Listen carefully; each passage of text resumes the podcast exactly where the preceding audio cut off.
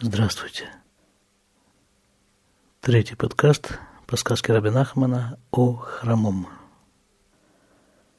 Я напомню, мы говорили о том, что основная тема этой сказки – это движение. А еще мы говорили о том, что нет другого движения, кроме движения духовного. И все те перемещения в пространстве, которые человек так или иначе совершает – они направлены только на то, чтобы духовно его продвинуть. Этим, собственно, человек и отличается от животного, от насекомого, которые тоже двигаются. Так вот, у хромого, у главного героя этой сказки, как раз была проблема с ногами, с передвижением. А начинается все с того, что был один мудрец, который перед смертью собрал свою семью и заповедал им поливать деревья – один из сыновей этого мудреца вот как раз и был вот этот самый хромой. Но у него были еще братья, которые помогали ему, снабжали его необходимым. Постепенно у него набралась некая сумма, которая и позволила ему задуматься, а не может ли он за счет этой суммы как-то ускорить свое продвижение. И он с согласия братьев нанял себе телегу, извозчика и доверенного – чтобы поехать на ярмарку в Лейпциг и там совершать торговые операции и таким образом продвигаться во всех направлениях. И вот по дороге они заехали в лес. Дело было ночью. В лесу на них напали разбойники. Доверенный и извозчик убежали, а этот коллега остался на телеге. И вот разбойники его спрашивают, а ты чего не бежишь? Ты что же нас не боишься? Это же какое-то неуважение к труду разбойников. А он ими отвечает, так а я не могу бегать. Понимаете, одна из идей, из множества идей этой сказки в том, что вот эта вот колечность, эта увечность, она может быть преимуществом. Чуть-чуть забежав вперед, я скажу, что вот это вот место, где на него напали разбойники, это и было тем местом, которое в конце концов его вывело в такие места и в такие дали высоты и прочие измерения, в которые нормальный человек просто не вхож. А если бы у него были здоровые ноги, так он бы просто убежал от этого места, убежал от разбойников. И из него бы не получилось то, что в конце концов из него получилось. Так он на его счастье бегать не мог. Но правда он об этом своем счастье еще пока не подозревает. Разбойники отняли у него деньги, забрали лошадей и ушли, а он остался сидеть на телеге посреди леса. И тут сразу возникает вопрос, а что, телега разбойникам не нужна? Она ведь в конце концов тоже денег стоит, да и самим можно и пользоваться. Ну мало ли, вещь нужная, в хозяйстве всегда пригодится. Правда, какое хозяйство у разбойников – но тем не менее, есть такое объяснение. Мы как-то уже немного касались символики этой сказки. Так вот, телега, агала на иврите. Если кто-то встречал такое слово балагула, то это баала агала, то есть хозяин телеги. Само слово агала – это производное от слов аголь – круглый, игуль – круг – то есть это по определению нечто такое округлое, что так или иначе окружает человека. В каббалистической символике круг – это вера. Есть такое выражение в псалмах Давида «Эмунатхас вивотеха» – «Твоя вера вокруг тебя, окружает тебя». То есть веру, вот эту вот самую телегу, которая, кроме всего прочего, является еще и средством передвижения – ну, конечно, пока в нее лошади запряжены. Так вот эту вот телегу, эту веру у человека никто не может забрать. Самые свирепые разбойники. И она его ведет и выводит. У мудрецов написано, что вера вывела евреев из Египта, из рабства. Ведь евреи в Египте пребывали в жутком состоянии. Они потеряли там почти все, что только могли потерять. Но что у них осталось, это вера. Эмунатха свиватеха. И бывает, человек попадает, и бывает, что человек попадает в такие ситуации, в такие периоды жизни, когда он не чувствует не то что веры, ничего не чувствует, он себя не чувствует. И это нормально, такие периоды неизбежны. И символом пребывания в таком периоде, в такой ситуации, как раз и является в этой сказке, как и в других сказках Раби Нахмана, это пребывание героя в лесу. Лес – это такое место, где нет видимости, где деревья заслоняют солнце. Лес – это непривычная для человека среда обитания и уже потому пугающая его среда. Лес – это такое место, через которое нужно проехать, чтобы добраться к другому, нужному тебе месту. Но проехать через него необходимо. И даже в такие периоды, это, по-моему, Раби Сковрин пишет, что даже в такие периоды еврей должен верить в то, что он верит. Но он так устроен. Что ему остается делать? И еще раз, именно его вера и есть та телега, которая его двигает. Продолжаем. והבן הנעל, כל זמן שהיה לו המאכל שלקח מביתו לחם יבש, שהיה בעגלה, שקוראים סוחרין, אכל אותו. И вот этот самый сын, о котором выше говорилось, все то время, которое у него была пища, та пища, что он взял из дома, то есть сухой хлеб, который называется, в скобках здесь написано, сухари. – он их кушал. Ахарках, кшикала вело ялю и после этого, когда у него закончились эти сухари, и нечего было ему кушать, и Шивацмо Маласот призадумался, так что ж теперь делать? Вышлих от смомя агаля лейхоля савим. И он, если точно по тексту, то как бы он выбросил себя из этой телеги – есть растения. Ваялян хидиба сады венифхады. И он ночевал один в поле и испугался. Вот здесь внимательный слушатель должен бы воскликнуть «Караул, как же так? О чем вы говорите?» Ведь мы только что сказали, что телега – это вера, которую ничего не может у человека отнять. Как же так он себя выбросил из этой телеги? Понимаете, соображение такое – это мое соображение, сразу говорю, все соображения, которые были до сих пор, это не мои, я их где-то слышал, большинство от своего учителя, некоторые я читал, а вот это соображение мое, как это он мог себя выбросить из вот этой телеги, которая является символом веры. Понимаете, вера, она время от времени принимает форму некоторых догм – и вот в таком закостенелом состоянии она вместо того, чтобы продвигать человека, она тормозит его продвижение.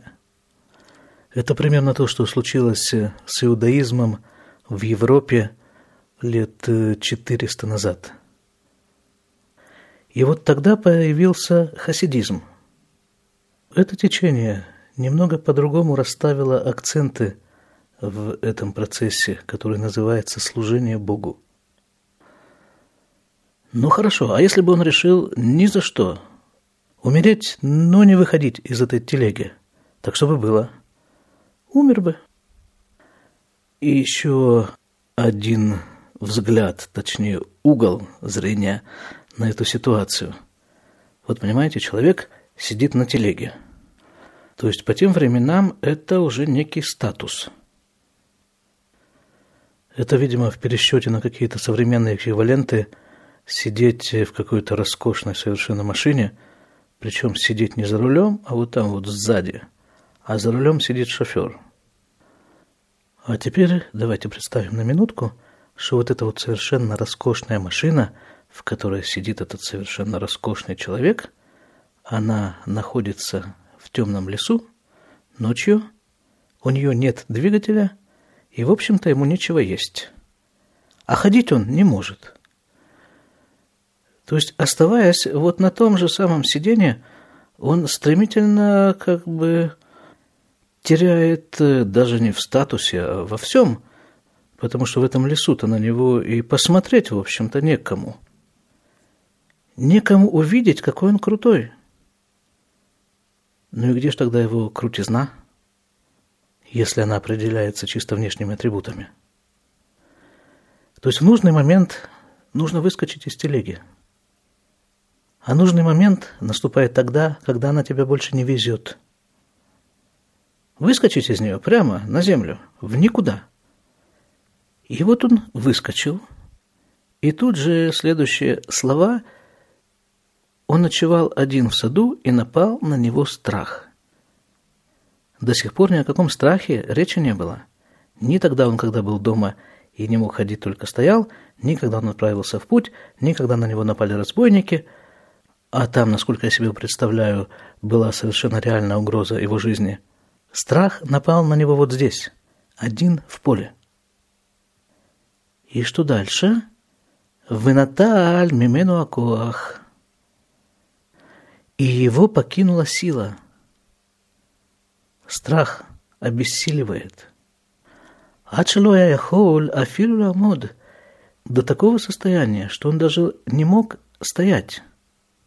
Рак лерхош, бельшон ашкинас рогдин зих. Только ползать. На идыш это называется рогдин зих. Ваяухеля асавиим свивутав. И он ел растения вокруг себя. Понимаете, вот эта вот история нас пока ведет как бы вниз.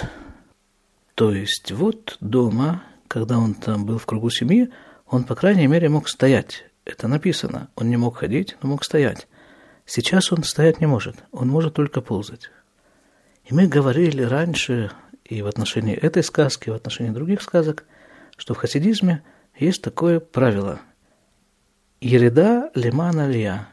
Спуск ради подъема. Для того, чтобы человеку подняться на более высокий уровень существования, ему совершенно необходимо сначала спуститься с того места, где он находится сейчас, и только потом подняться. И вот здесь очень существенно, а как он будет себя вести во время этого спуска. Давайте посмотрим. וכל זמן שהיה יכול להושיט ולאכול, היה אוכל שם. И все время, пока он мог дотянуться до какой-то травы вокруг себя, он ее кушал. – ואחר כך, כשכלה העשב סביבו, עד שלא היה יכול להושיט, а когда заканчивались вот эти растения вокруг него, а я минатек עצמו להלן ואכל שם. Он продвигался дальше и кушал там – Вая охеля эсев эйзезман. И в течение некоторого времени он кушал вот эту вот траву. На иврите есть такое выражение «лехуль каш». что-то похожее есть на идыш тоже. Это когда человек строил себе какие-то планы, так и вот сейчас он там что-то начнет, какой-то проект, и куда-то он продвинется, куда-то прорвется. И он начинает этот проект, и в результате ничего у него не получается – из того, что он хотел, и он продвигается в прямо противоположную сторону относительно того продвижения, которое он задумал. И какова обычная реакция человека? Разочарование начинает, э, не знаю что, пить, скажем, или так или иначе реагировать на эту ситуацию. У нас будет как-нибудь с Божьей помощью, будет сказка и с таким развитием событий. А пока посмотрим вот на этого хромого. У себя дома он не мог ходить, мог стоять. Так он стоял, потом он сел на телегу, начал двигаться, двигаться, двигаться, доехал вот до этого места, и с телеги он сполз. Теперь он не может стоять, он может только ползать и объедать траву вокруг себя. Вот это его ситуация. И вот здесь написано про страх, но ни слова не написано про разочарование – Разочарование на иврите «иуш» у Раби Нахмана одно из его правил «эн иуш беулам хляль» Разочарования в мире не существует. Ты можешь ходить – ходи. Не можешь ходить – стой. Ты не можешь стоять, ты можешь только ползать – ползи. Но двигайся. От человека никто и никогда не ожидает скорости продвижения. И никто ее не регистрирует. Что от человека требуется, это желание двигаться. Желание и попытка его реализовать. Вот те вот несколько миллиметров, которые ты можешь проползти, проползи. И еще одно преимущество его увечности. Он изначально был приучен, готов к ограничениям. Он смотрел на людей вокруг себя и видел, что он не такой, как все. Он ограничен. Ну так сейчас он стал еще более ограничен. Но эта ограниченность не является для него чем-то принципиально новым, неожиданным. Если бы на его месте вдруг оказался какой-нибудь, э, не знаю, чемпион чего-нибудь по марафонскому бегу, не думаю, что он бы сумел повести себя так же – то есть перейти с бега на ползание и с спортивного рациона на траву. И еще один принцип поведения в непростой ситуации. Он ест то, что вокруг него. Когда на этом месте заканчивается трава, он переползает на следующее. И, может быть, как раз вот эта вот привычка быть увечным, ограниченным, и дает ему возможность избежать разочарования и ползти. Памахад, балесов и хад, шадаин, луахаль эсев казер – как-то однажды он дополз до какого-то растения, которое он еще не пробовал. Выутав бейнав ото эсев, и как-то оно привлекло его внимание. Как-то это растение ему понравилось. Мехама Ачая Охель Зманрава Савим, потому что он уже много времени кушает растения. Ваяма Кирбаем, и он их уже знал. Вода лора а эсев казе, и до сих пор он не видел еще такого растения. Вышел ацмо лякро им шуршо. И он решил вырвать это растение с корнем. Ваятахат ашореш думит, а под корнем этого растения был драгоценный камень. Вадумит аям и руба. И вот этот драгоценный камень, он был квадратный. Веколь саад аялиос гулахерет. И каждая сторона этого драгоценного камня, у нее было свое свойство. У вицатыга адая катув, шемиша юхез отот саад, на одной стороне было написано, что тот, кто держится за эту сторону, и саото лемаком шием валайла миткапцим бияхад. Его перенесут в такое место, где ночь и день встречаются вместе. Шашемиш ваярех миткапцим шаам бияхад, что солнце и луна встречаются там вместе. Укша акара эсев и машоры шая шаам адумит – и когда он вырвал это растение с корнем, и под этим корнем был вот этот вот драгоценный камень, Низдамен Шахаас Батуацад, так получилось, что он как раз ухватился за вот эту вот сторону этого самого камня. Шамисугаль сауту лимаком шием вилайла микапсим яхат. Вот за эту сторону, на которой написано, что эта сторона перенесет человека, держащегося за нее, в то место, где день и ночь встречаются вместе. Вы на сауту и перенесся туда. Увалимаком шием вилайла нитвадим яхат. И попал в то место, в котором день и ночь встречаются вместе – ויסתכל, והנה הוא שם, במקום ששמש וירח баим ביחד канал. И он посмотрел, и он действительно в том месте, где луна и солнце встречаются вместе – вот здесь вот основная идея, насколько мне кажется, она встречается в Торе, в таком месте, где Муше Рабейну, это Моисей в русской традиции, он пасет скот своего тестя Итро, дело происходит в Медьяне, и он идет по дороге и видит куст, который горит и не сгорает – и он заинтересовался, что это за чудо за такое, что куст горит и не сгорает. И повернул к этому кусту, посмотреть на него. И тогда написано, что Всевышний увидел, что Моше повернул к этому кусту, и вот тогда он его позвал. Вот это вот одна из идей Раминахмана, что человеку постоянно посылаются всякие знаки и всякие намеки, чтобы привлечь его внимание, как некие путеводные такие указатели. Но обычно человеку некогда, он бежит, бежит, причем неважно куда, главное бежать. Когда-то была такая ситуация, мы жили в центре Иерусалима, и я занимался тайчи каждый день, мне нужно было место для этих занятий – а там везде ходят люди, и я искал себе какие-то совершенно укромные такие места. Иногда приходилось уходить куда-то довольно далеко, чтобы меня не особо видели. А потом как-то я понял, что а меня и так не видят.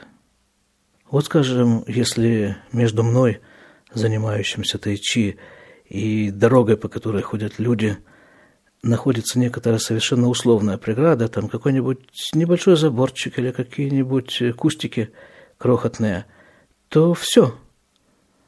Я невидим. Меня не замечают. Люди бегут и смотрят прямо перед собой. Я не знаю, видят ли они то, что находится прямо перед собой, или они смотрят куда-то в светлую даль, или в какую-то мутную даль. Но то, что происходит вокруг них, они, как правило, не видят. Надо сказать, в отличие от кошек. Вот кошки почему-то как раз собираются посмотреть на эти занятия тайчи. Так вот, этот коллега, при всем его таком вот, э, даже не знаю, назвать ли это состояние незавидным, как-то не поворачивается язык. Но вот в том состоянии, в котором он переползал с места на место и объедал вокруг себя траву, он даже вот в этом вот состоянии сумел заметить что-то необычное и что-то привлекающее его внимание. И вот он привлекся, подполз к этому растению, и еще одна вещь. Он решил вырвать его с корнем – он решил исследовать как бы его с корнем, добраться до самого корня вот этой вот любопытной, непонятной вещи, понять, а откуда оно, собственно, взялось, откуда оно растет, из чего растет. И вот именно там, вот под самым корнем, он и нашел то, что переворачивает всю нашу историю в самом прямом смысле с головы на ноги. Вот это как раз и есть та точка опоры, вокруг которой Архимед обещает перевернуть весь мир. Я пока вскользь замечу, что просто из э, соображений механики для того, чтобы перевернуть этот мир, точка опоры должна находиться вне пределов этого мира. Вот об этом мы, пожалуй, поговорим в следующий раз. А пока я с вами прощаюсь. Всего хорошего.